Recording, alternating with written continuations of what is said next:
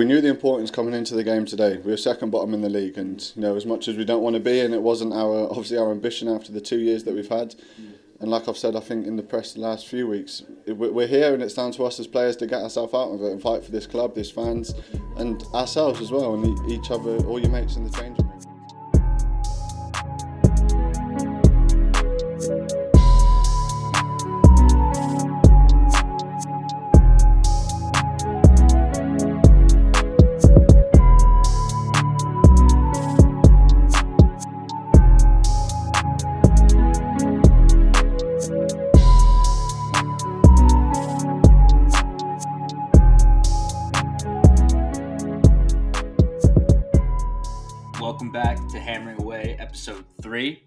I'm going to be your host today, Jack Coogan. I'm Jack Zini on Twitter, JVCKZINI.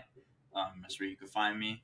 Coming off the back of a huge win against Southampton today, and I'm joined by Mr. Joe and Mr. Ali, where you can find them. 72 Nayef Bullstar is Joe, and OC02 underscores Ali. I got his at wrong last week. If the audio sounds better this week, I got a little $20 mic, so... Getting real serious over here, but how are you guys doing today? Feeling after that win? Yeah, I'm relieved. I don't think we played particularly well, but afterwards I'm like, I don't really care. Like, but I don't know. I did expect more. I can't lie. Like, it's a bit of a catch. I'm a bit underwhelmed, but like at the same time we won, so it's like I can't really complain. But yeah, I'm feeling a little more optimistic after that one. Even though we didn't have the most perfect performance on the ball, I think that was some of the most passionate football that we've played all season. Yeah, we looked locked in. Well, Rice looked locked in for minute one, I should say. Everybody else, I mean, them included, looked very nervous today. I mean, to be expected between the two bottom teams in the league coming into it, but we got the job done. And I think after the goal, we calmed down a little bit. Definitely. Yeah, because I think it was definitely, you could tell straight away it was two teams that didn't want to lose. Like before, I think the first 20 minutes they were definitely the better team, and we kind of scored out of nowhere really. And after that, like you said, we calmed down, but we didn't really want to take any risks. Like even in the second half, like we played better in the second half, but we didn't want to take as many risks as probably what we would normally do. So, like I agree with that, but I also think like it's okay because you know. Like how we're talking about both teams didn't want to lose and like nobody wanted to take chances and everything. I completely understand that, but I think that win is so big for us, and I think it'll give us more confidence going into these next two games to be a little bit more expansive and take more risks. Just because I think today is a tough match for any player to play in. Oh, definitely, and I think specific praise has to go to Declan Rice. I mean, like you said, both teams were insanely nervous to start the game.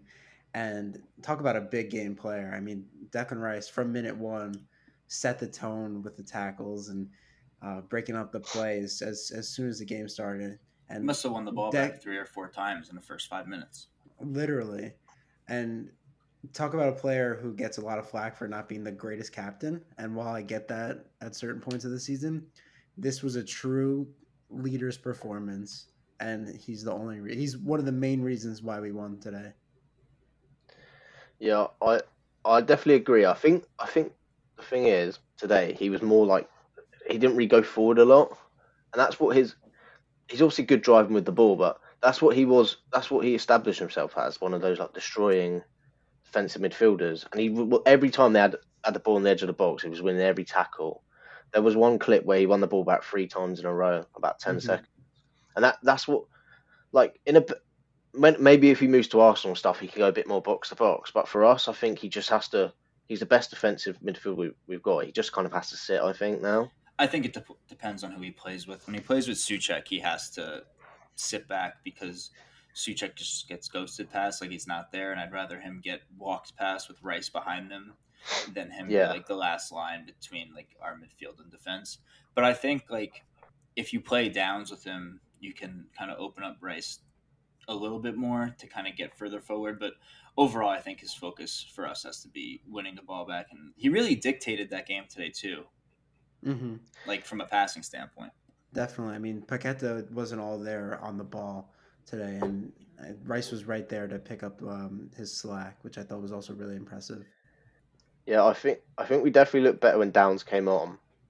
Oh, I would personally quite like if that's what I was going to say. Like, I would quite like if Downs sat like furthest back and Rice and Paqueta a bit forward, like what Souček and Paqueta do, if that makes sense. Because Downs isn't like that's what I was saying last week. Is that like Downs he has that ability. He wins the ball back, and like he completes his passes. He doesn't make any pass that's going to wow you, but he'll keep the ball and get it to the players like Paqueta and Rice who are better with it.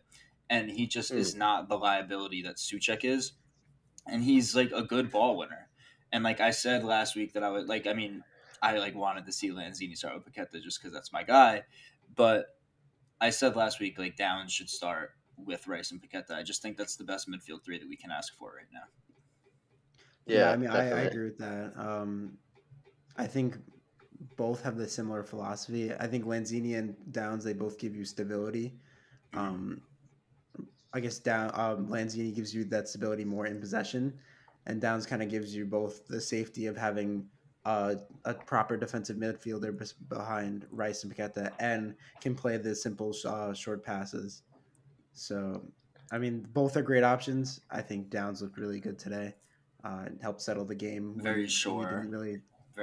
Absolutely, I think that's the perfect word for him. Well, they had that chance late on when I hit the bar, but apart from that, I think that was the most control we had in the whole game.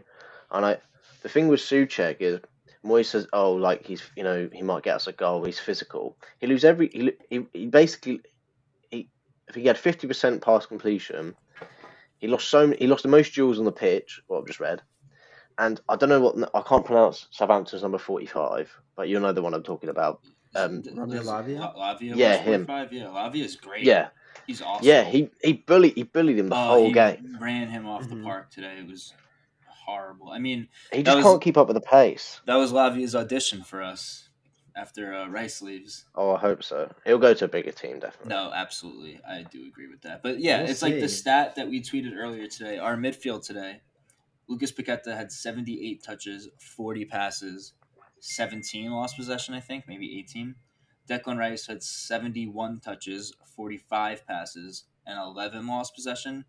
Thomas Souček had 34 touches, 11 accurate passes on 52.8 pass completion percentage, and he lost the ball 15 times.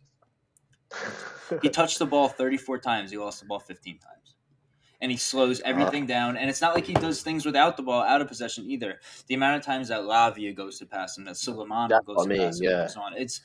It's like there was one instance, I think it's why Moyes took him off. He dove in for a tackle on Sulemana, and I don't know if you guys saw this, but Moyes immediately put his hands on his head. And then 2 minutes later, Down was on. And I was quite surprised because he's reluctant to take Souček off. I was just about to say credit to Moyes because that's the third or fourth time he's genuinely hooked Souček this season, which he never did last year when Souček was just as bad.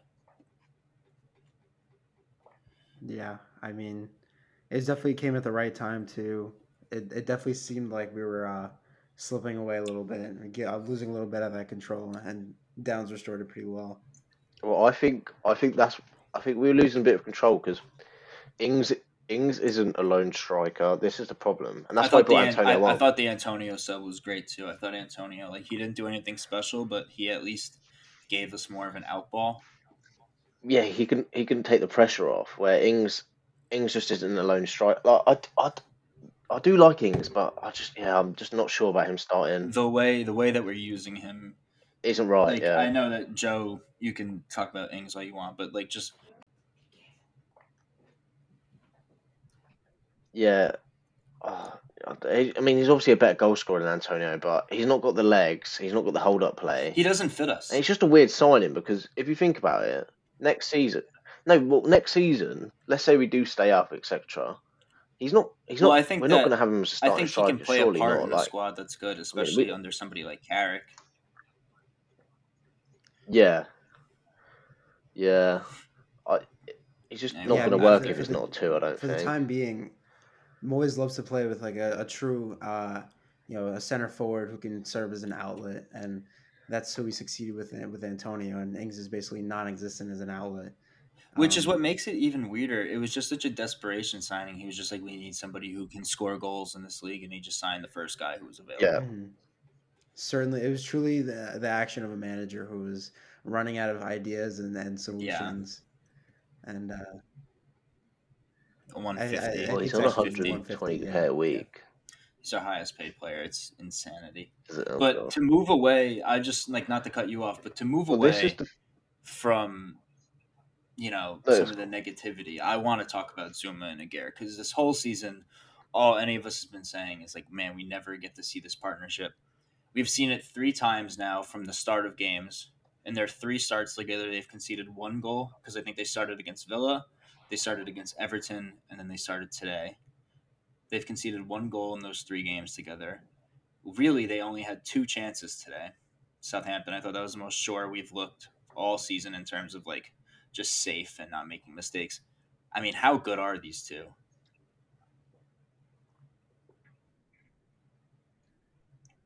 Yeah, I mean, Aguerd's definitely... I'm more worried about him going to bigger club than Rice, to be honest. Because obviously, that's the one, like, he's not been here long enough for us to actually, like, process it. They complement each other quite well because, I mean, I don't think Zouma's the best on the ball. It's probably why Chelsea ends up letting him go. But Aguerd's quite good at long switches and long passes, and he's obviously probably fast. He's got better recovery pace. Where Zouma's a bit more physical in the air, so they complement each other quite well. I think so too. I mean, even though Zouma may not be up to the standard of Chelsea in terms of on-ball ability, he's certainly capable there. And in the air, he's one of the best in the world. If not the best in the world. I mean, statistically, the best in the Prem this year. Yeah. And I think statistically, I saw a tweet with a graph a while ago of like the best aerial duel percentages in Premier League history by season. I'm pretty sure if the season ended today, Zouma would break that record. It does not surprise me at all. And just another thing about them too, like Ollie was saying how well they complement each other. They really do. And I think if I have to be overly critical of Aguerd, but this is just because of how good I think he is, he needs to choose when to try those long diagonal switches more carefully because I think sometimes he does give the ball away cheaply in those situations. But I think he'd just rather try a diagonal than just hoof it long, which I can respect. I am going to push back a little bit on that. I think that, you know, with a player like that, the level of ability that he has, I would not give him any sort of like limit. I would say just. I'm not saying to limit him. I'm just saying his decision making. Like I just think sometimes like he will force it. The only reason I'm even being semi-critical on this is because he is going to end up at a bigger club. I think him being injured the first half of the season might give us another season of him. Mm-hmm. Yeah, I mean, yeah, it's not enough time for any team to be like that's the answer. Right. Especially at the price tag that we're going to quote for him. But from what we've seen, he just may as well be one of the best center backs in the world. I don't even really think that's an exaggeration either. I think this is a Manchester City player that we have playing. There was, speaking of best players at their position in the world, the one sequence today where Sulemana was driving through the midfield and Rice and Aguerd just bullied him off the ball was sensational. Like I could not have asked for a better handling of Sulemana because he was the difference for them against Tottenham last week. He caused them a lot of problems, and he really didn't do much today. We dealt with him really well, I thought.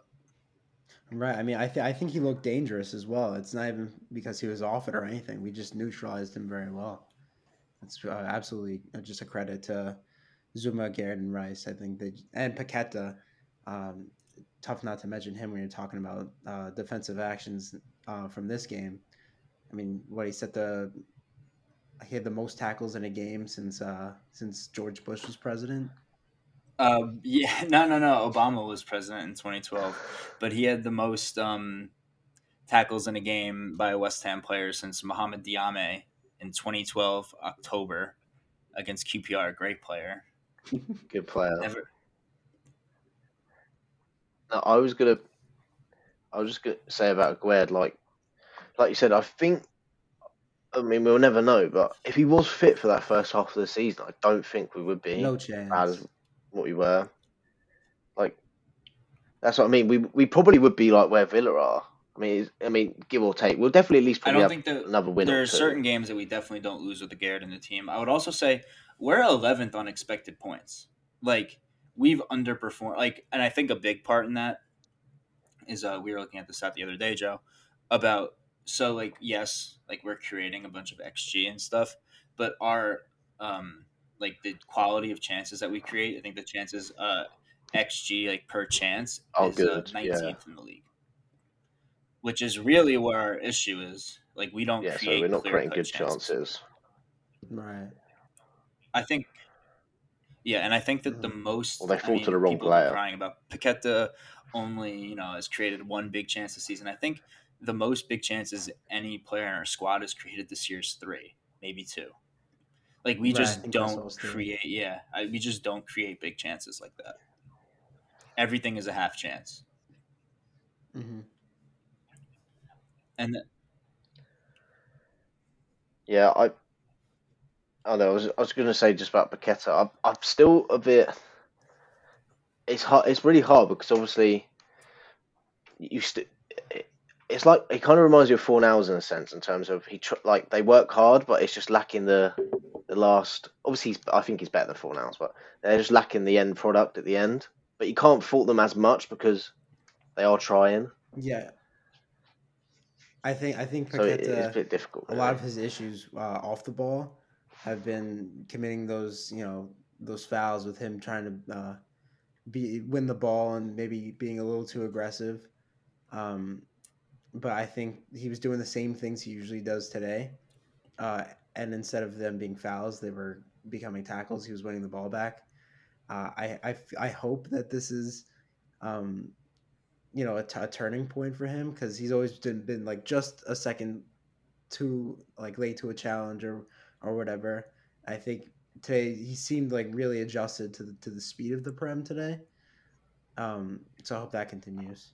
I was just going to say it could be him getting more up to speed with the Premier League. And I would also say with him, I think a lot of his issues also, like you compare him to Fornals, which I understand what you're saying, but he has more ability than he's shown, A. And B, I mean, the first half of the year he was here before the World Cup, we were just using him wrong. I think in the second half of the season, like he wasn't great with the ball today, but I think he's shown like Newcastle, you think about the very beginning of that Chelsea game and a few other games. I think he's shown how good he can really be for us. Mm-hmm. And, you know, I don't think Moyes did a great job today, but I thought his tactics were good enough and they got us a win. But under a different manager, he could really thrive and blossom, especially if we're putting people in the space and there are people, runners for him to find and like a game for him to dictate. And not to mention in the second half, he did pick up his passing. He played some pretty important passes, one through channel to Jarrod Bowen. He was almost in for a shot. I thought Bowen was great today. I thought, especially in the second half, I thought he was huge for us. He was an outlet. He ran a ton. Honestly, there were a few chances. He had that one cutback across the middle that nobody gambled on. Like, I don't know, people were slandering him today, especially in the first half, but I just don't see it. I think that the Bowen criticism doesn't make any sense to me, and, like, maybe it's because the goal numbers are down, but post-World Cup, like, he's really picked it up and, like, been a difference maker for us. And I think it's harsh to blame our struggles on him.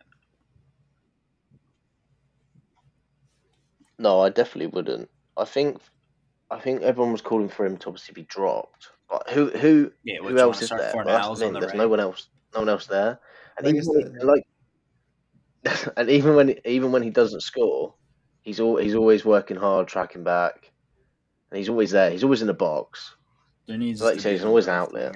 I think as good as Benrahma has been this year, there needs to be a different like spark. If it's whether it's another 8 next to Paqueta who can really play, whether it's another left winger who's like levels above Benrahma, whether it's a striker who's actually going to come deep and help support. I think that Scamacca really complements Bowen's game well, but just like I just don't think it's his fault.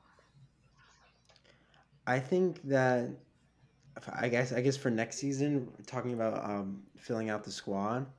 I think either Enzo Lefebvre, a guy who can play in the midfield 3 and kind of be like the creative guy. Because one thing we learned about Paqueta is that he can like he keeps the play ticking. He plays very like incisive passes, progressing passes, but obviously the chance creation isn't there. So we could bring a chance creator like Enzo Lefebvre, who can physically keep up in the midfield and also play those final passes, and or we can buy a winger who can kind of be like a true marquee signing out there. And I would disagree that Paqueta isn't a chance creator. I just think that he's better suited to a deeper role where he can touch the ball more and impact the game and almost get like those kinds of hockey assists or like play the pass that puts the guy in to create the chance in the end. Oh yeah, but, I agree. That's kind of how I was characterizing him. Yeah, but I just think that like somebody like Harvey Barnes, if Leicester were to go down, would be a lot of fun. I can't think of any other left wingers I'd be that interested in right now. We also haven't seen Cornet. He's only started one Premier League game still. Yeah, I think Cornet's. I mean, it's hard to tell, isn't it? But we definitely missed someone. We have. This is the thing. We have no pace in the team. Like that's my main frustration. Like Ben Roma could take a player on, but he's not what Antonio used to be able to do. And Antonio could kick the ball and literally run after it because he's that backs himself that much. Where like Bowen doesn't really, he can take a player on, but he doesn't have the pace. Like I'm not saying like a Dharma level pace, but like a Son, like a Luis Diaz, and someone direct. Cornet probably no one's direct. Like Benrahma, for everything he can do, taking a player on, he's not really a direct player. Yeah. And I also he didn't go at them, I don't know. Really. I wanted Ismail Assar over the summer if the price was right. Moyes didn't want him. He's inconsistent. He said, that was a good show. Like, could really use him right now. Mm-hmm. A random thing as well. No way. What? By Chelsea. So, so that's a Moyes replacement for next season. Oh, my God. This is a live reaction, folks. Oh, my goodness. Yeah, Moyes replacement for next season. Wow. Sorted. All right, well, that brings us into the segment that I wanted to get into. I didn't expect where we go around the league and talk about something. What should he have been sacked? Yeah, I didn't expect that either, to be honest. Because I don't think they invested anything in him. They should have sacked him earlier. Because I don't think any of these new signings that they made in January, I don't think that's his squad. I'm sure some of them he wanted, but I don't think a lot of them are his choices. I think that Todd Boehly is operating on his completely own level. He's buying whatever players he feels like buying, and he's just going to keep buying managers and trying to get managers in to figure it out. Well, I think that Ollie was referring to more of the price tag they actually paid to get him. Yes. Yeah, like the compensation. He was one of the highest paid managers in Europe. And they paid $12 million a year for 5 years. Yeah, that's what I mean. And they should have just let Tuchel see the season out because Potter. It was a case of like when Lampard went to Chelsea. They were too early. It was too early. Potter didn't have enough like on his CV to say he actually is good enough to be. He needed to get Brighton into Europe, Brighton top 8, do what the Zerbi's done, and then you could have gone. Oh, Chelsea could have gone. We see the other thing I think the young players. If you're going to hire a guy, too early, I think. Right, you're going to pay $20 million to get him out of his contract. You're going to give him a 5-year contract. He at least needs to get a summer and a preseason, right? Like, I'm not saying they shouldn't have been sacked. They've been terrible. I don't think it's all down to him, but I think a big portion of it is down to him. But like when like the amount of money now that they're going to have to pay, I don't know what the exact figure is, obviously, but that's a ridiculous amount of money for a guy to come oversee your club for what, 6 months, if that. 6 months, yeah. And like you said, the fact that they have not given him a preseason, they've signed all these players. Like no coach in the world would be able to figure out. Is so unfinished, and then they bought a bunch of players who didn't fix the balance. They didn't finish up the squad. They didn't give them a midfielder next to Enzo or anything like that. They're lacking. Like, what is he supposed to do? Yeah, I know, it's weird. I guess in defense of and defensive Todd Boehly, I guess to be the devil's advocate. The test was after January.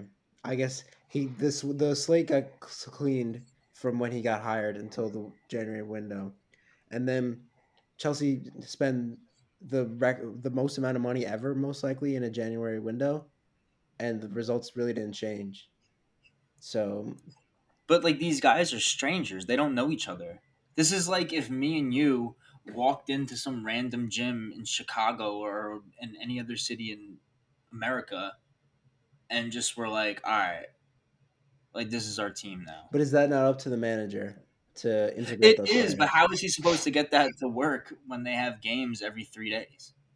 That's up to the manager. He's paid to make it work. I'm not saying that he shouldn't have been sacked. I'm just saying, you're asking some guy to pull off the impossible. He's paid to pull off that impossible. Would you take him at the end of the season, though?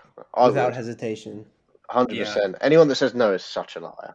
I don't know. Would you take him now, though? I know it's not realistic, but probably not. Yeah, I mean, he'll have a job this summer. I have no doubt. So, honestly, Leicester. I wouldn't be surprised.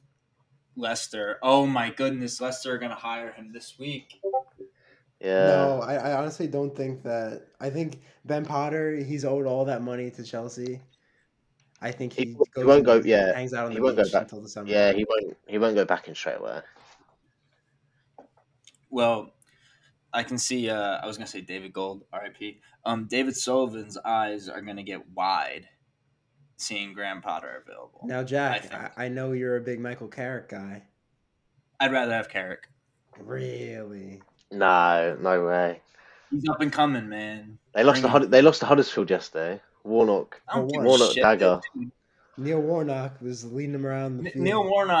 Neil Warnock is one of this game's. He's a trailblazer in this game. So why don't we get Neil Warnock then? You gotta die to get the 3 points. I'm going Potter over Carrick. Oh, 100%. Carrick I'm not saying that I would be over the moon with Graham Potter. I just haven't an attachment. Because, I mean, like you said, even though I do blame Potter for what happened, he was given an impossible task. And what he did with Brighton, I think that should still be taken into serious consideration. I mean, he took them out from nothing into this. He made this project that De Zerbi's been able to run with. I mean, we need that, especially with Rice leaving. We're basically starting from zero. Yeah, it'll be in his hands. That's what I mean. I feel like he'll have control of the ship, and it's kind of like Moyes in the sense of he is one of those managers where, like, they do better with a lesser team, if that makes sense. Every time those type of, like, Rodgers, every time those managers probably end up going to a jump, they always end up failing at the last hurdle. That's the thing. I think that's kind of unfair for Potter to characterize him as that just because he failed here. Because I feel like... No, I'm not necessarily saying he's going to fail at a top job all the time, but I mean, he's one of those managers that strikes me, he ends up doing better with a lesser side, like an underdog team.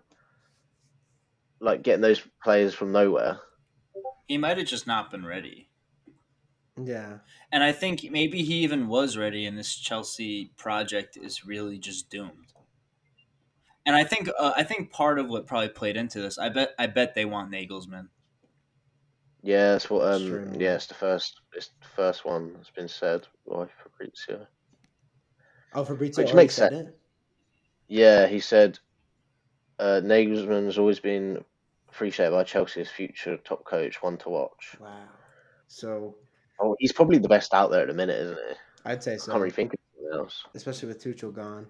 Like Poch, but Poch to Chelsea is never going to happen. So they're not going to hire Poch. That would be hilarious. Speaking of Poch, Nagelsmann was looked at as the likely Tottenham coach.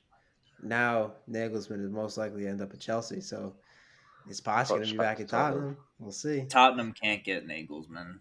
No, I don't think they've got the pull. They couldn't have gotten Nagelsmann before. I think Kane's going to leave. Yeah. Where do you think he's going? I think Man United. I think That seems quite realistic. I mean, it makes sense for both parties because United are getting someone he's probably just past his prime. I mean, he's still way better than what they're going to have now, and he will make the difference between. I mean, you think about Weghorst, it's chalk and cheese in Kane and Weghorst. Like, he will make the difference in terms of challenging from top four to title. Yeah. If you were Manchester United, would you rather sign Harry Kane or Victor Osimhen? Kane. Why? Because Kane's here and now. He's proven it. He'll give you at least two to 3 years still at the top level. He can prove that he. I mean, Kane's not. I can't remember the last time Kane had a season where he's not scored 15 goals. Do you remember that season Tottenham when we came sixth and Tottenham came seventh? Mm-hmm. Kane won. He won Golden Boot and most assists. No, yeah, he's unbelievable. I'm not saying that he wouldn't be. Oh no, I know that. I just think he's proven. And they all talk about Prem proven, but I think he's proven. I mean, he's just proven at every level you could possibly ask for. He's been one of the best strikers in the world for what 7-8 years now. Yeah, I just think Osimhen is next up. He is, and Prem proven is one thing, but Champions League proven is another thing, and he's got his team in the semifinal of the Champions League right now. They're completely different profiles, and I think that's where the conversation happens, because obviously Kane is the better player, right? We all agree on that. But does United want more of an outlet type player? Like, from what I've seen, well, that's my thing with Osimhen. And I think the other thing about Osimhen is he's a much better presser than Harry Kane is, and we know that Ten Hag wants his strikers to press. Mm-hmm. I also think Osimhen is like my personal preferred archetype of striker. Like, he's going to chase those. Like, I saw a tweet recently about how well he does just chasing down lost causes. Like, he's a great finisher. He can create for others when he drifts wide. Like, he can play fluid with Rashford, which is big for them. Like, he's a damn good player. I think that, I mean, they do well to buy either of them. But I think Kane and Rashford could not have a similar type of link with Son and Kane. Do you not think? Rashford likes to get him behind. It kind of seems like ready-made in terms of Rashford's younger than Son. He's probably, I mean, he's doing way better than Son this season, but he's probably got more offer than Son. So I don't see why not, really. Yeah, I don't disagree with that. And then Brendan Rodgers, we did not talk at all about Brendan Rodgers because Graham Potter is stealing the headlines, but what the hell was that? That happened during our game. Right. I mean, I just feel like it's for a relegation side to be sacking their manager on April 2nd. I just think it's so risky. Agree. I just think that it's too late for a manager to come in and save you and instill their tactics. Did you see the stat that no team who sacked their manager this late in the season has moved more than one spot in the table up or down? Yeah, and that was 2 weeks ago. So there's no one out there really that will. No one in their right mind would take the job now, unless they're confident they can get them back up. I have no idea what they're thinking. I think it was by mutual consent, though. I think Rodgers wanted out, and that Leicester didn't want the optics of him resigning. Very possible. Yeah. But he's been under pressure for a long time. It's kind of Moyes. It's Moyes on a bigger scale because they had their off season last season, and it's kind of just gone down from there. Right, he persisted past the down season, and it's really been up since then. You imagine if they went down. Man, there's a lot of good talent coming from that team if they go down. Talk about Harvey Barnes, Madison. If we won the Conference League, right, and we finished like 14th, and David Moyes came into your office, and he said, "Joe, Ali, look, the first time I was here, I messed up. I didn't think James Maddison was good enough." But I can get you him this summer. I can bring him to the bowl if you let me keep my job. I'll take it. I say trade off. So does Graham Potter can get me him too. Go pack your bag. Oh, true. Do you think we could get him? No way. No way. He's going to Newcastle. I think we could get Like okay, Harvey Barnes, maybe. What if us and Newcastle are both playing in the Europa League?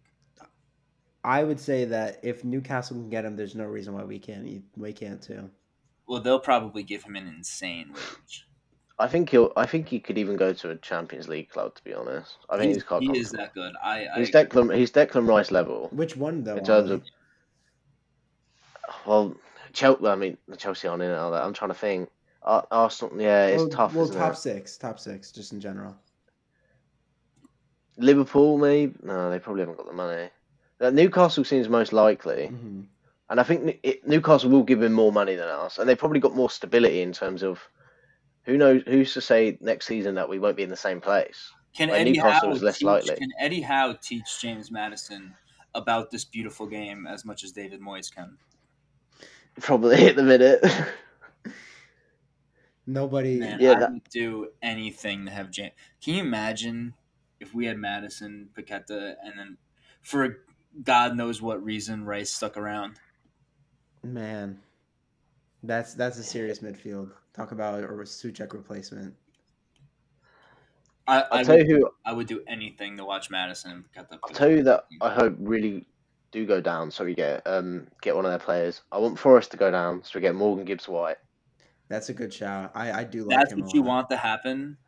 I don't want it to happen, but like if that out of every team that could go down, every player that could be relegated, if they're more, yeah, Nottingham Forest to go down so we can get Morgan Gibbs-White. Yeah, but it was more talking about the same position. If you're talking about, I was thinking more attacking midfielders. Okay, I mean, Onana from Everton. Oh, man, I just.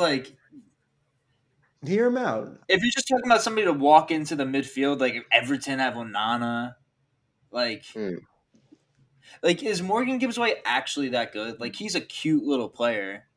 I like Morgan Gibbs-White, but like what kind of difference does he actually make for us? I think he'll get better. Well, if you think Lanzini's going, you kind of do need another attacking. I know Lanzini's not really attacking midfielder, but you need another option in there. I wouldn't let him go. I think Lanzini's going to go anyway. I would introduce Manuel Lanzini to BDSM. Would you take the stadium?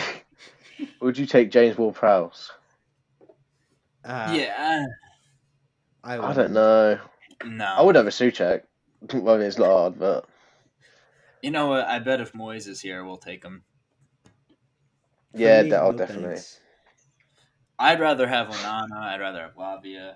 I'd rather have. You want Tyler Adams? I'd rather have Tyler. I'd rather have Tyler Adams and James Ward-Prowse. I agree. Without trying to insert my American bias, I think he's a just a classic. With how much number six. How much we love America. It's true. There's anything I love more than America? It's Tyler Adams.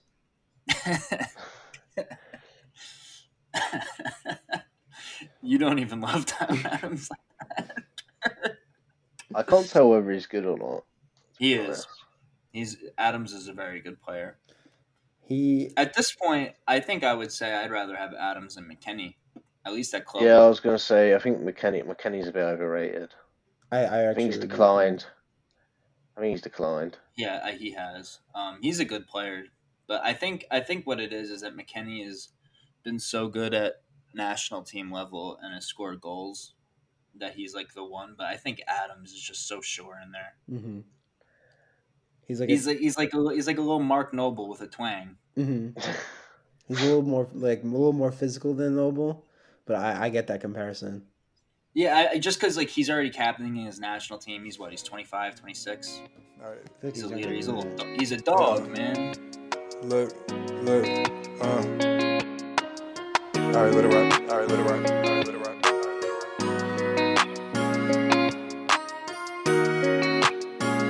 All right, look. She was all new to me. I'm feeling like buying a jewelry. She put on Kara. We're gonna talk about Kara. Right.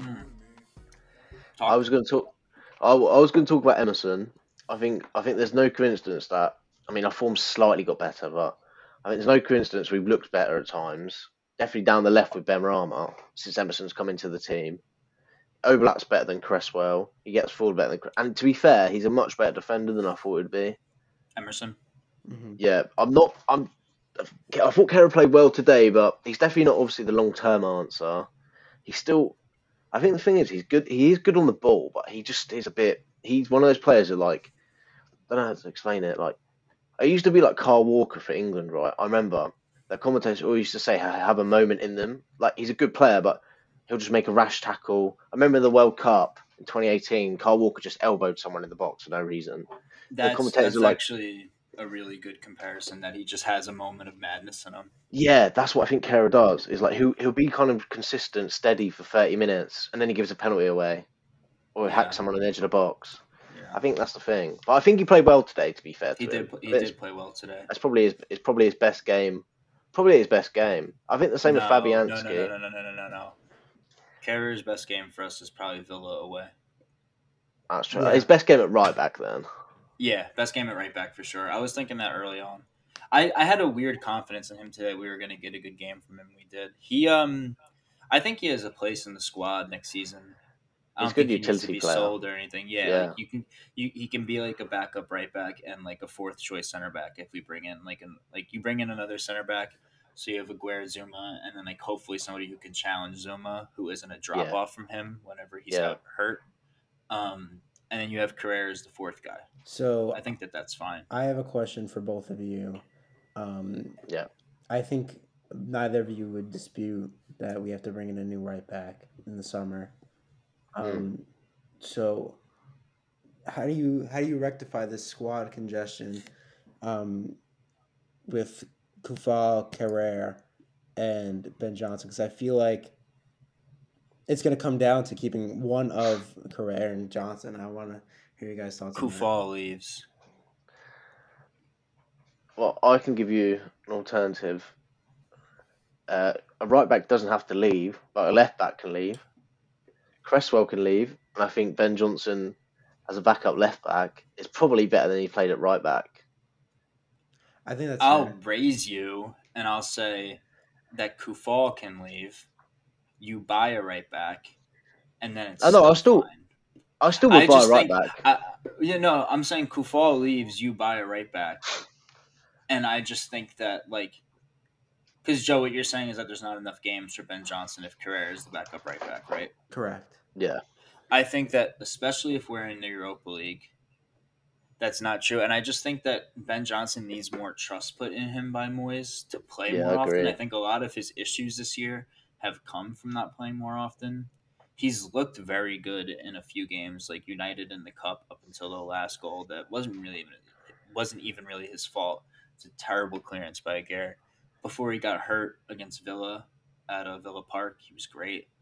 I think people just need to remember that there's a player in there, and that Coufal can leave. You can buy a top class right back, and then you have Carrera and Johnson available behind them, which in my opinion is not a problem. I think that Johnson should probably play over Carrera a lot of those times. Yeah, I think there's a lack though of good right backs. Like if you think about the league, I tell you, wouldn't be a bad shot. I don't know what you think, but I think Kyle Walker-Peters.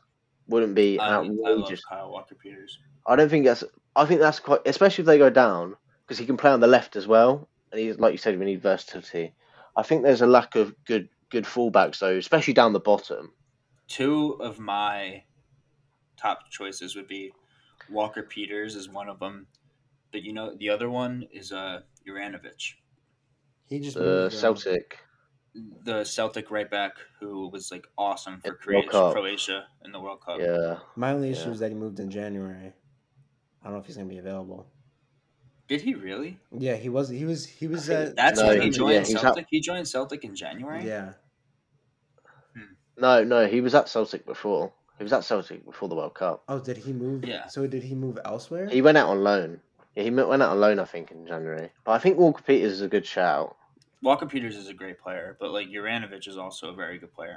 No, he joined Union Berlin. On a permanent? I believe so. Ugh. Yeah, that's the thing is there is a lack of good fullback, good fullbacks out there, especially down the bottom. Mm-hmm. I think that the key to finding a good fullback is A, having a good scouting system, and B, having trust in your scouting system. to find someone who's going to be good, because like it's so hard to find a top quality ready-made fullback. You like really have to find somebody. You can't just go out and buy a 30 million pound fullback. I mean, how much did Villa pay for Lucas Digne last year? Probably around 30. Yeah. They all hate him. Mm-hmm. Yeah, I don't think he's really up for it. He's on big wages as well. I'll tell you who we missed out on. Yeah. Brighton left back. Estupiñán. Yeah, Moyes turned him down. Mm-hmm. It's ridiculous. Moyes probably wouldn't have given him the freedom that Zerbi has. It's true. Well, the thing about Julian Alvarez with Moyes is what really wound me up. Like, why would you come out and say that? He was like, man, like I have the eye for this. I just turn them down. Like, then you don't have the eye for it. It is not the flex that he is. Here's the thing, though, with Moyes is he just can't deal with big squads. Like, he can't deal with two strikers. He has to. He can't keep them all happy, mm-hmm. which I understand. It must be hard, but that separates a good manager from a top manager. You see where like Man United back in the day used to have four strikers. I know obviously it's a big difference, but you used to have four strikers and they would all be content, all happy, all come off the bench, contribute. We can't even do it with two. Right. We can't do it with three either. And the thing is, like, yes, it's a very big difference with Man United, but like we're still in four competitions. Well, compare that with Fulham. Marco Silva uses his entire squad, and every single player is utilized, and they have no European competition. He's just is a really good man manager, and he's proof that it doesn't take an elite mind to do it. It's just Moyes. I just think that Moyes doesn't have trust in all of his players, mm-hmm. and that's what it comes down to at the end of the day. Is the managers, they trust the players in their squad.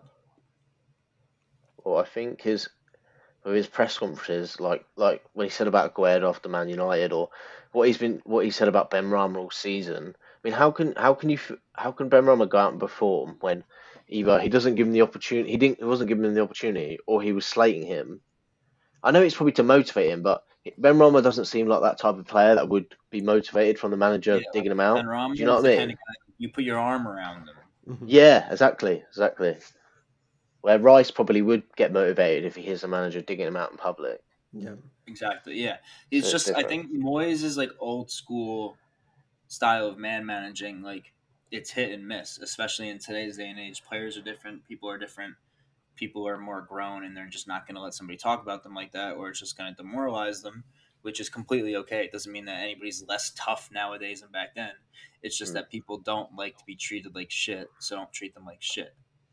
And, like, I think that Moyes just need, like, it's just about knowing your players and, like, having that connection with them that you understand when to treat them badly. Or not even treat them badly, but when to criticize, how to criticize, and when to motivate, when to praise. And every player is different.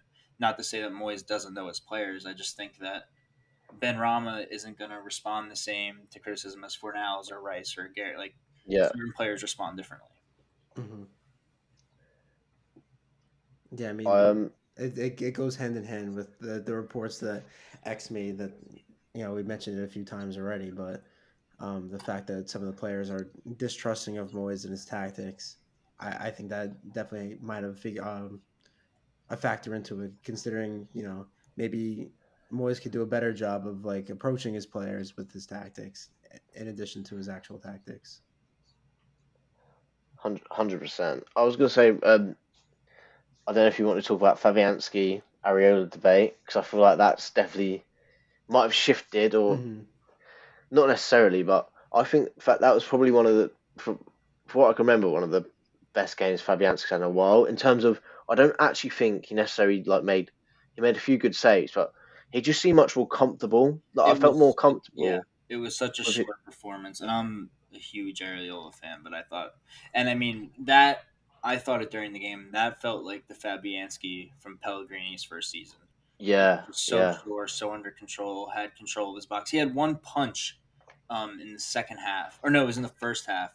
They came down the left and, like, it got, like, drilled in. He punched. I'm trying to remember who crossed it. But it was a really good punch, and then he had the save on Perreault. And then just, like, a few other ones, just, like, shots from distance, like, where he's just, like, so short it's going around his near post, and he just, like, you know, just looks so comfortable letting it go, or just catching the ball off, like, a hop and just claiming it. He, I thought he really looked comfortable out there. Too. I thought his kicking was much better as well. It was compared to what it's normally been in terms of that's the main thing that frustrates me about him. His distribution has always been so bad, but he was actually getting it out to the right spaces. I think the thing with Areola is he's not very commanding from corners. That's his main downfall, I think. He doesn't control his box as well as Fabianski. Yeah, that's the thing. I think we need to upgrade on Fabianski, but I don't think Areola's the answer, personally. I think Areola will go at the end of the season. I think that he's not the answer. I think that, you sign a goalkeeper and, see if you can upgrade on Areola. But I think, Areola is, really one of the best, just pure shot stoppers that this club has had in a while. I mean, besides Prime Fabianski. But I think, he's good with his feet, and his shot stopping shouldn't go underrated. He's not a perfect goalkeeper by any means, but he's still a very good goalkeeper. I think that we'd have a very difficult time upgrading on Areola, and I also think that we haven't seen Areola at his best this season because he simply has not had the right games. Yeah, he's had it down. Yeah. I think that if he had a true spell in the Premier League, or if he wasn't injured for those cup games earlier in the season, I think we'd be seeing a different version of Areola. In addition, he's been very unlucky when he was in goal.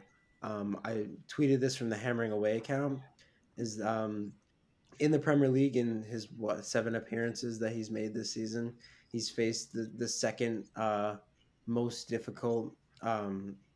What was it? Shots. Yeah, it was shots on target. It's the PSXG. Yeah, PSXG per shot on target, and it was 0.33 PSXG, and that would be the second highest in the Premier League, among qualifying goalkeepers. But so, just for everybody listening, PSXG. Correct me if I'm wrong.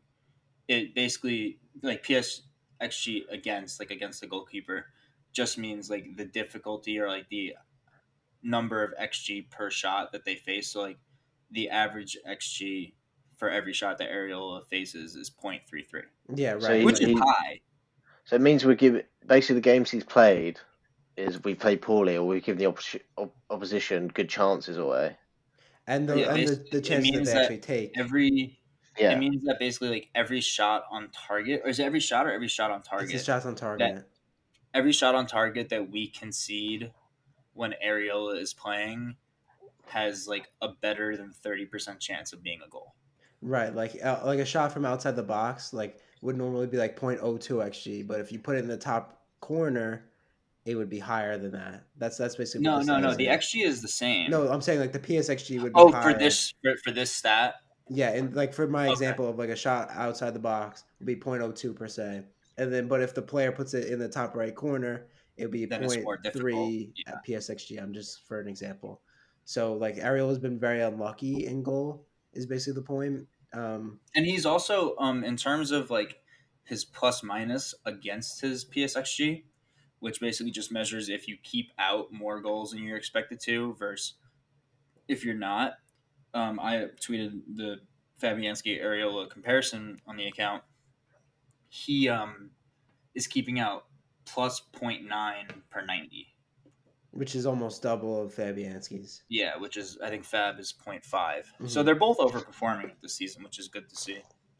But Areola, I think his shot stopping is becoming a little underrated, even if he has flaws at other parts of his game. I think that shows, though, with them both overperforming, and obviously all the stats back it up, how bad our attack has been compared to the defence, which is just so frustrating because we've signed Scamacca, Cornet, Ben Rama's got Bowen scored all those goals last season, and yet all the troubles are coming down to going forward. I would also say, just on the side of Fabianski, we've heard through various sources and also just people pretending that they know things, but also from more reliable sources that Fabianski does organize the defense well and that the defenders... Yeah, he seems like a good leader. So... Yeah. The PSXG against, not saying that it's Areola's fault that he faces harder shots. Obviously it's not his fault, but maybe part of that is that defenders feel more comfortable with Fabianski communicating with them. But you could also argue that's just because they play with Fabianski. They're more used to his shouts, and they're more used to his communication than Areola's. Yeah, I mean, I think that's more towards the fact that Areola hasn't had the consistent run of games really since he's been at West Ham. So in my overall conclusion on this debate is that Fabianski certainly wowed me today. And honestly, I think after today, if Moyes continues with him, I'm gonna be fine with it. But next season, it is big for me because if you know me, you know how much I hate Fabianski normally. But next season, I think that I would not prioritize finding a new goalkeeper. I think you give Areola that chance, and then if we have to, if he somehow doesn't perform well, which I don't foresee at all, we can figure that out in January or the next summer. But I totally trust Areola to start. Will you be showing respect to Mr. Daniel Ings next? He would have to score. He would have to catch Erling Haaland for the Golden Boot race for that to happen. So I'll be pretty excited. I've got a good point about Areola Fabianski. One last thing. Yeah, sure. So I don't really get it because. Why did Areola sign permanent? Like, Areola obviously must have thought or been promised or that he was going to play more this year, because why would he have signed permanently when he could have gone to another Premier League club and got in number one? And then also next season, I don't see Areola necessarily coming in number one, because when Adrian became our number one back in the day, he kind of got eased in. Like, yes, we had Jesperlein. Jesperlein played the first half of the season, and then Adrian got thrown in. But it's not happened like that with Areola. Fabianski's played whenever he's been available. I think that's what Moyes expected to happen. And Moyes even kind of said that when Fabianski got hurt. He said something along the lines of, we expected Alphonse to play more so far, but this is now his chance. It's basically like paraphrasing what he said. Yeah, Moyes basically said that the plan was to ease Areola in starting this season. But according to him, Fabianski's been so great this year. Fabianski's form, whatever the hell that is, has kept Areola out of the team. Oh, yeah, that must be the – and like you said with the leadership, that must be key thing. Yeah, I think that's the big thing is the communication. Mm-hmm. You need experienced players, and I don't actually think at times we've necessarily had, like, experienced players. Like, obviously Rice, etc., but like Premier League experienced players – on the pitch at all the same time, so he's definitely useful. And with especially in the beginning of the season when we didn't have Aguerd, the back line was changing basically week by week, and to have Fabianski is like the consistent. I bet that played a part was to have the consistent voice. If Ben Johnson's playing center back, then it's Dawson, then Zouma is out, and then it's Aguerd. Agbana, Carrere. Yeah. Moving on though, so. 2 more games this week. Newcastle at home on Wednesday. Fulham away on Saturday. Are we feeling better about these games now after today, or is that performance leaving much to be desired? I don't know. It's hard to tell, I think. I feel more relieved that we won today. I think what happened with Newcastle will affect the game more than what's happened with us. And I'm more worried about playing Newcastle now they've beaten. I think we've actually got a chance to get something out of Fulham. They seem like they've kind of hit no Mitrović and Willian. They seem like they've hit a bit of a blip. They're falling off the track at the minute. But I think I'm more confident about us beating Fulham than Newcastle, to be honest. I know it sounds silly because it's way, but I don't know what you think. I mean, I forgot about that, to be honest. They're going to be missing Mitrović for a long time, aren't they? Yeah. Mitrović. He shoved the ref in the FA Cup. Right. Yeah, so I don't know if Willian's still banned. I think the way that we played Newcastle away, I know that they're missing Guimaraes and stuff, but I do have a little bit of confidence. I also think the players will be more at ease being in 14th instead of 19th, even if the points difference isn't that big. I think just that win will be a little bit of weight off their back, and that they'll come out more free next game with more confidence. And it's at home. Our home record's been really good. And I don't really like the thought of going to Craven Cottage. But I will say, Fulham are a decent side, but they've been overperforming everything. Their XG, they score so many goals from set pieces. Then the stats say that they're supposed to. And I think that now that's kind of catching up to them. Not to say that they're not a decent side, but they were, you know, being compared to Brighton and Brentford this year, and I just haven't seen them on that level. They're not the levels, Mm-hmm. Yeah, I think that Newcastle have actually won 3 matches in a row now. I think that today was a very emotional game for them because they lost that final to United, and I think they came out with a point to prove. Mm-hmm. It's kind of like a rivalry as well, in terms of the history of the club. It's like the same thing when we played United in the Cup or the last time we played Newcastle. Like maybe there's going to be a little bit of a hangover that we can take advantage of. I also think that United without Casemiro is a very, very, very different team than United with Casemiro. We saw it when we played them in the FA Cup. We basically dominated them until he came on. Then we lost 3-1. So I'm not particularly spooked that they beat United that in the fashion that they did today. I still think that we match up well with them. I think we, man for man, we probably have the better side. I'm confident for that game. And then for Fulham, they are missing.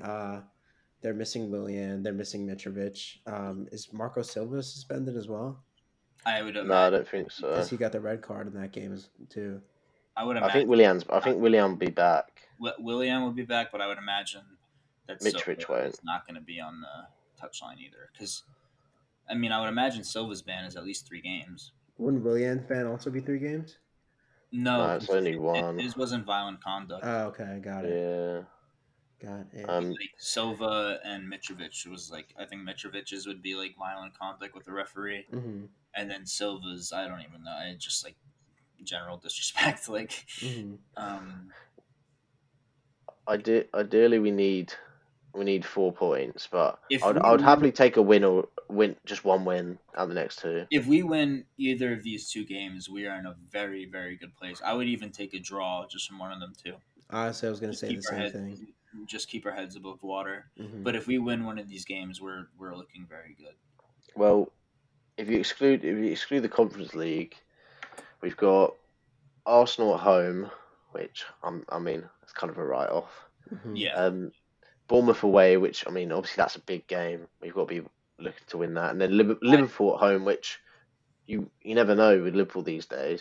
Right. I don't like our chances at the Vitality Stadium, personally. No, I agree with that. Never get a result there. We need Dimitri Payet to get a result there.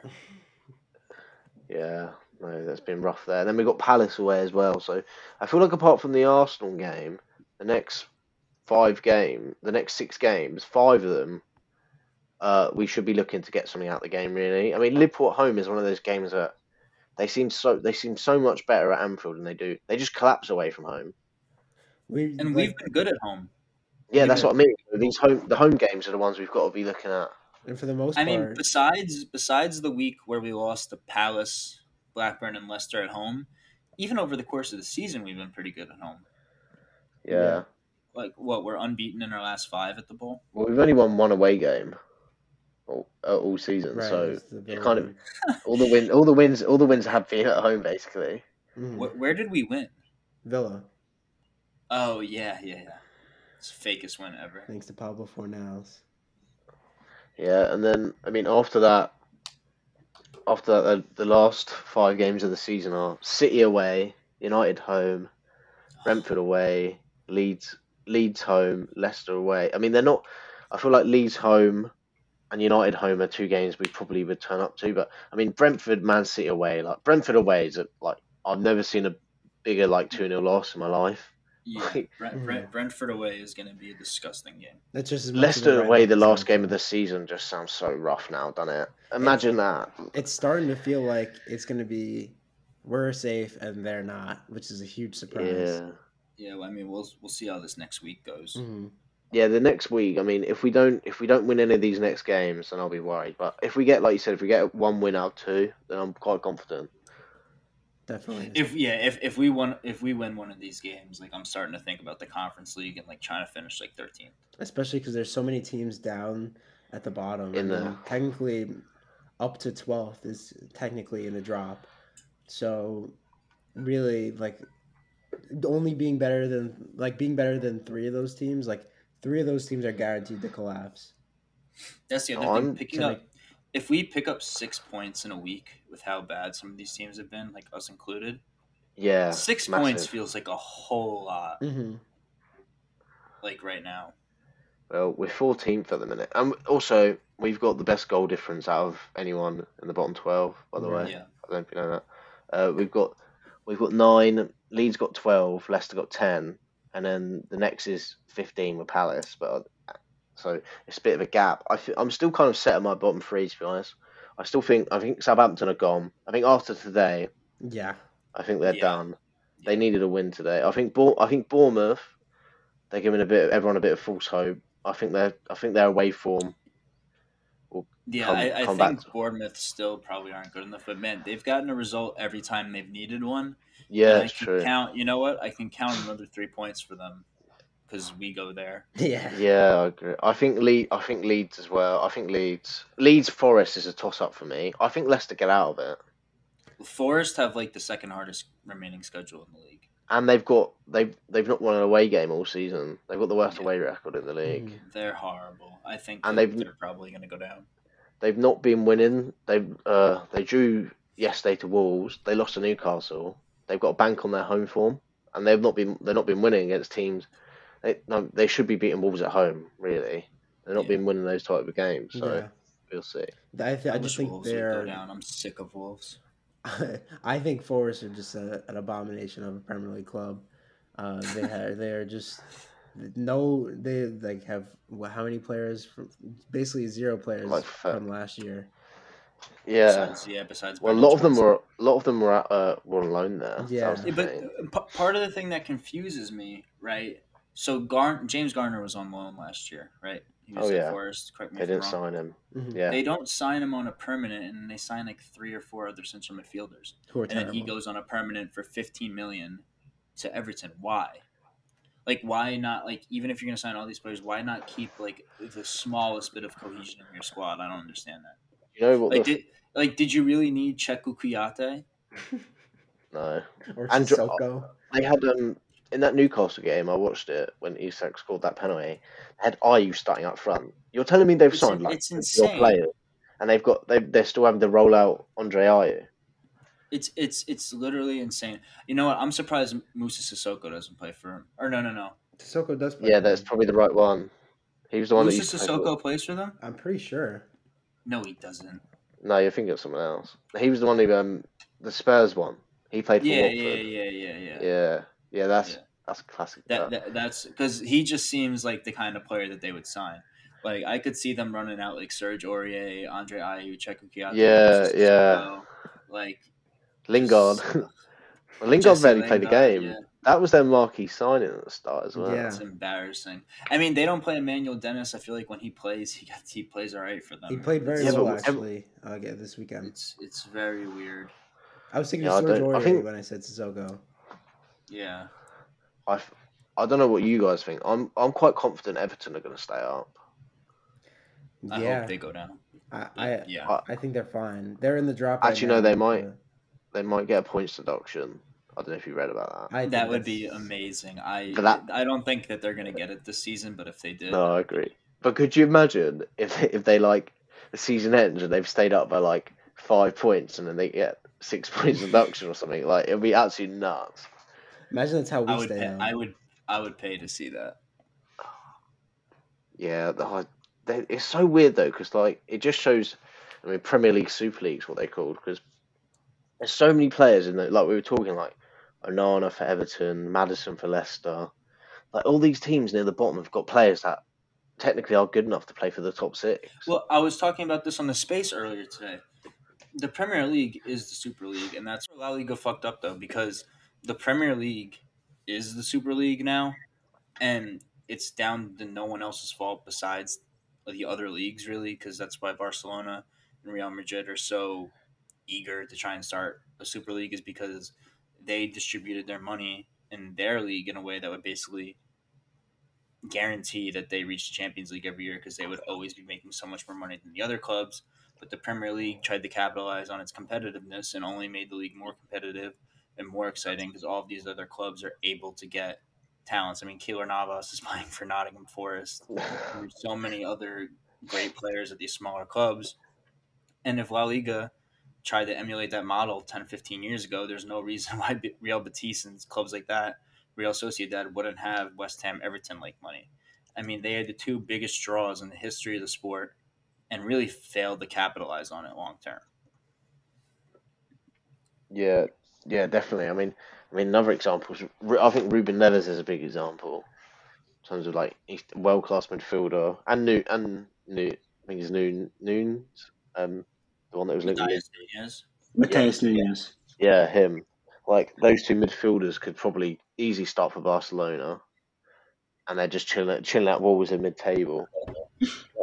Like you said though, like because I remember back in the like even not even that long ago really, like 5-6 years ago when Real Madrid was dominating the Champions League, English clubs weren't even making it out of the group, and now it's kind of flipped after Liverpool and Chelsea the last few years. And it's natural for things like that to flip in sports, to go up and down, really. But the way and the reason it's happening for the Premier League that it's happening, like the fashion that it's happening in, is because the Premier League came up with a great business model, and La Liga didn't. Like La Liga, I mean, all the leagues are culprits, but La Liga especially, because like you have the greatest player in the history of sport and the most famous player in the history of sport playing each other 2 times a season and playing each other in the Champions League, and they messed up. Yeah, I mean, not only is the rest of our league suffering, it's like Sevilla's broke, Real Betis are broke, and guess what? Barcelona's broke too. Well, not like their self-serving tactics not only fuck the league, but they also hurt themselves in the process. Well, it's because Barca Real take like 90% of the TV money. That's exactly what I'm saying, is that the money isn't distributed correctly. Like the whole league is suffering because of it. Including Barcelona.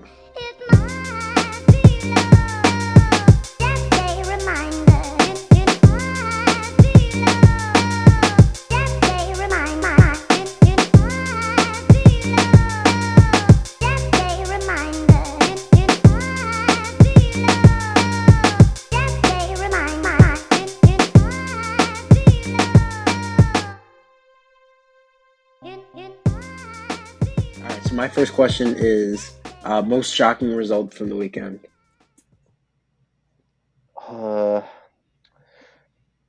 That's meant to be quick fire. Most shocking. I don't know. Man City probably, because I would also say Man City, Liverpool. Because shocking result from the weekend. We're talking just Premier League. I would go Crystal Palace 2, Leicester City 1. It's a good shout. Palace have been awful. I can't remember the last time they won a game. It was Hodgson's first game. Yeah. They're back. Everyone had him counted out. Roy is back. Just need a little Roy Hodgson. But yeah, I think Liverpool and City, that was really shocking too. I mean, I don't know about you, Ollie, but me and Jack both had Liverpool penciled in for the upset, and City just demolished them. Yeah, it is one of those games. I had penciled in for a good game. It's one of those games. Well, I only started watching the second half, but I saw Liverpool at 1-0 up, and it is one of those games you kind of scream Liverpool upset. But this is the thing with the title race is, I like you don't see Arsenal doing that to Liverpool. Even at home, Arsenal aren't doing that to Liverpool. Mm-hmm. I don't think Arsenal are going to win at Anfield either. So it's still up in the air. Sure. My quick fire question is, where does Ivan Toney rank in the Premier League among all strikers? Top 3, top 5, top 7. Top of my head, 5. Top 5 off the top of my head. I want to say 3rd. Who's better? Jesus, Haaland, and Kane. Jesus, Haaland, and Kane. Is there anyone better? Also 4. You're not counting like Salah as a striker, are you? No. Center forward. 9s. Yeah, I think 4. I can't think of it. top 20. Danny Ings. Top 60. Who do you take? I'd say top. I think Ings is comfortably top 60 strikers in the Premier League. Jesus, I didn't realize Ivan Toney's got 17 goals. He's unbelievable. He's third top goal scorer in the league. Yeah, sounds about right. Yeah, that's a bit mental. Rodrigo's got 11 goals. Our top goal scorer. He scored like 5 in the first 2 weeks. I have an interesting question going off of that. Julian Alvarez or Ivan Toney? Ivan Toney.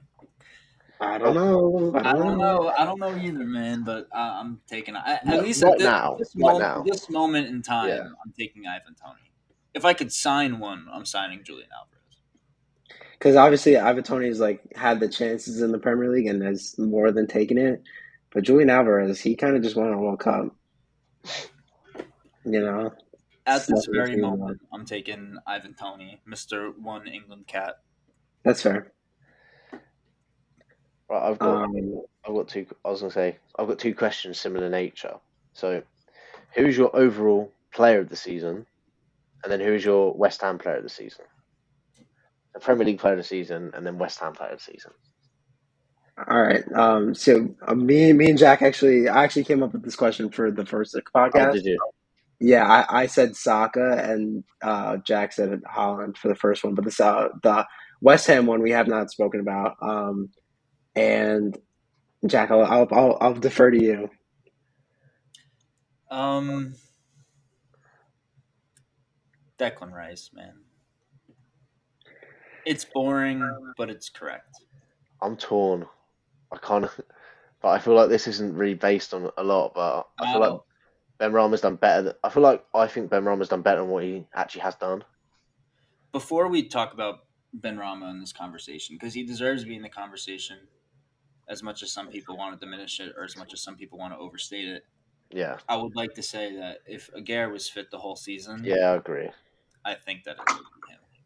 I was gonna say Aguerd anyway.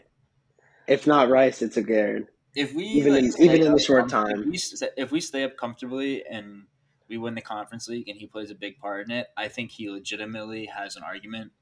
Just because of how much he'll have changed our fortunes. Yeah, I don't actually know who is going to win it. I think Rice probably will. It's got to be Rice. I don't even think we should give the award away this season. I agree. Don't give it to him. Don't give it to anyone. Give it to David Moyes. Just pretend it didn't even happen. Give it to fucking Ollie Scarls. I was going to say my Premier League player season has not been mentioned. Odegaard. Get the hell out of here. You know what? Odegaard or Haaland, I think. Well, it's so hard to look past Haaland, but I feel like because City aren't top, I'm not giving it to him. But Salah won it. When Liverpool came fourth. So I think it's okay to want to be different and stuff. Like, I don't want to give it to Haaland. It's not that bad. Oh, I don't want to give it to Haaland, but yeah, it probably has to be done it.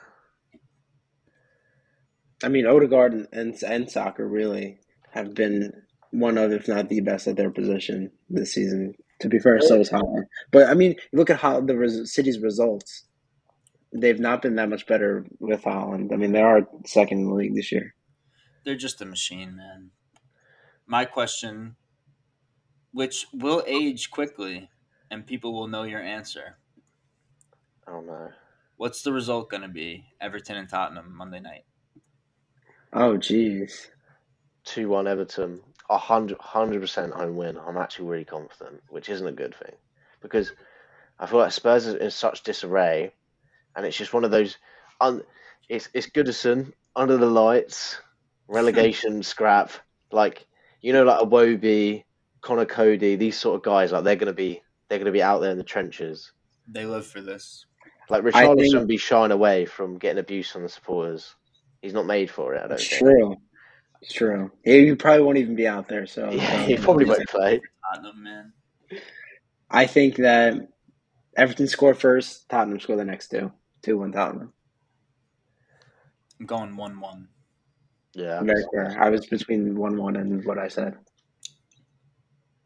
I'm trying to think of another question. Do you have another one, Jack? I think Ollie owes us a question.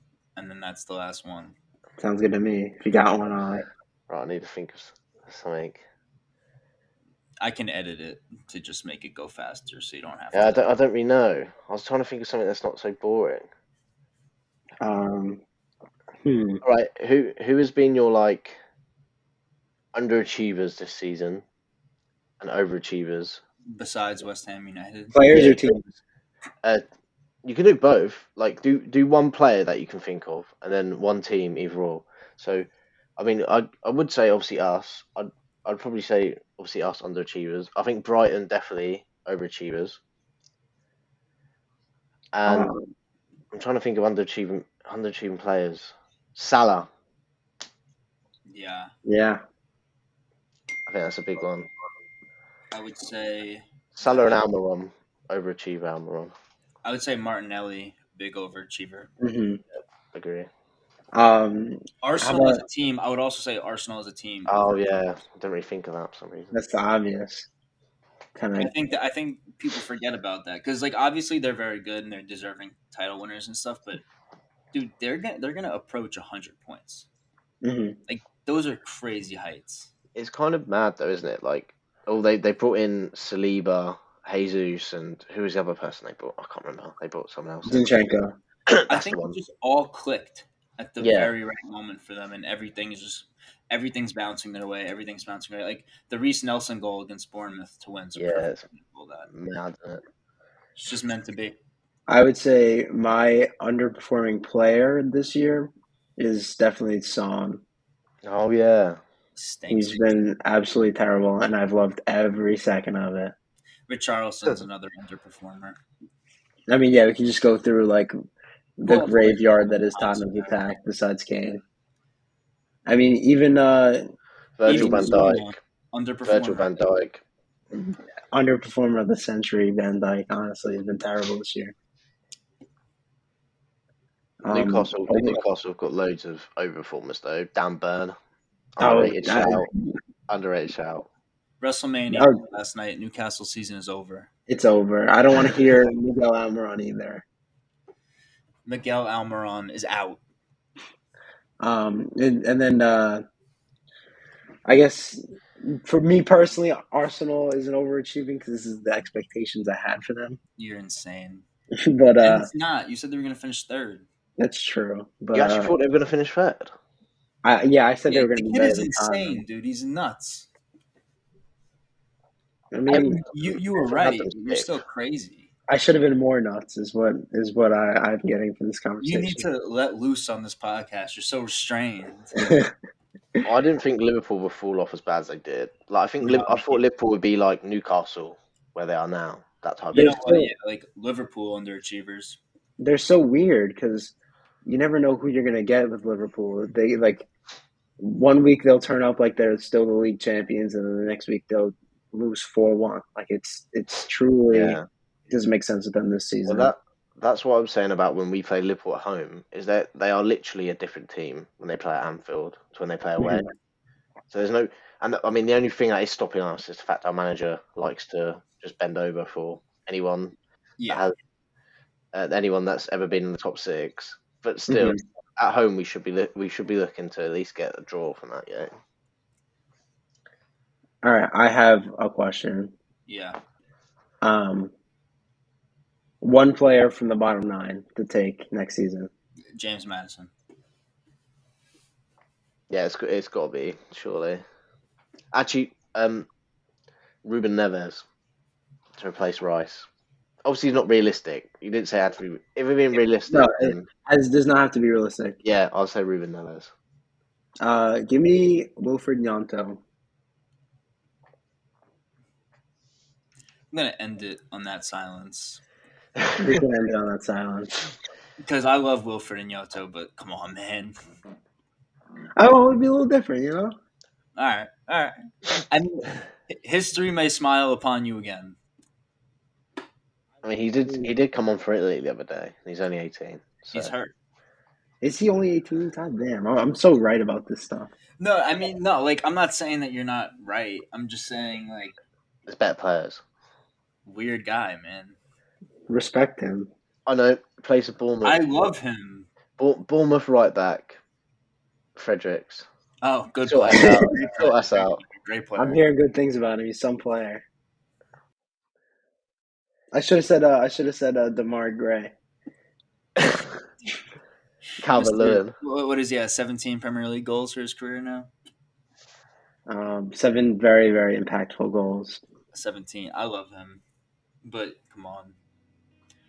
But anyways, thank you everybody for listening. Don't forget to find us on Twitter at hammering_away or on the internet to read our articles or find our podcast on our blog, hammering-away.com.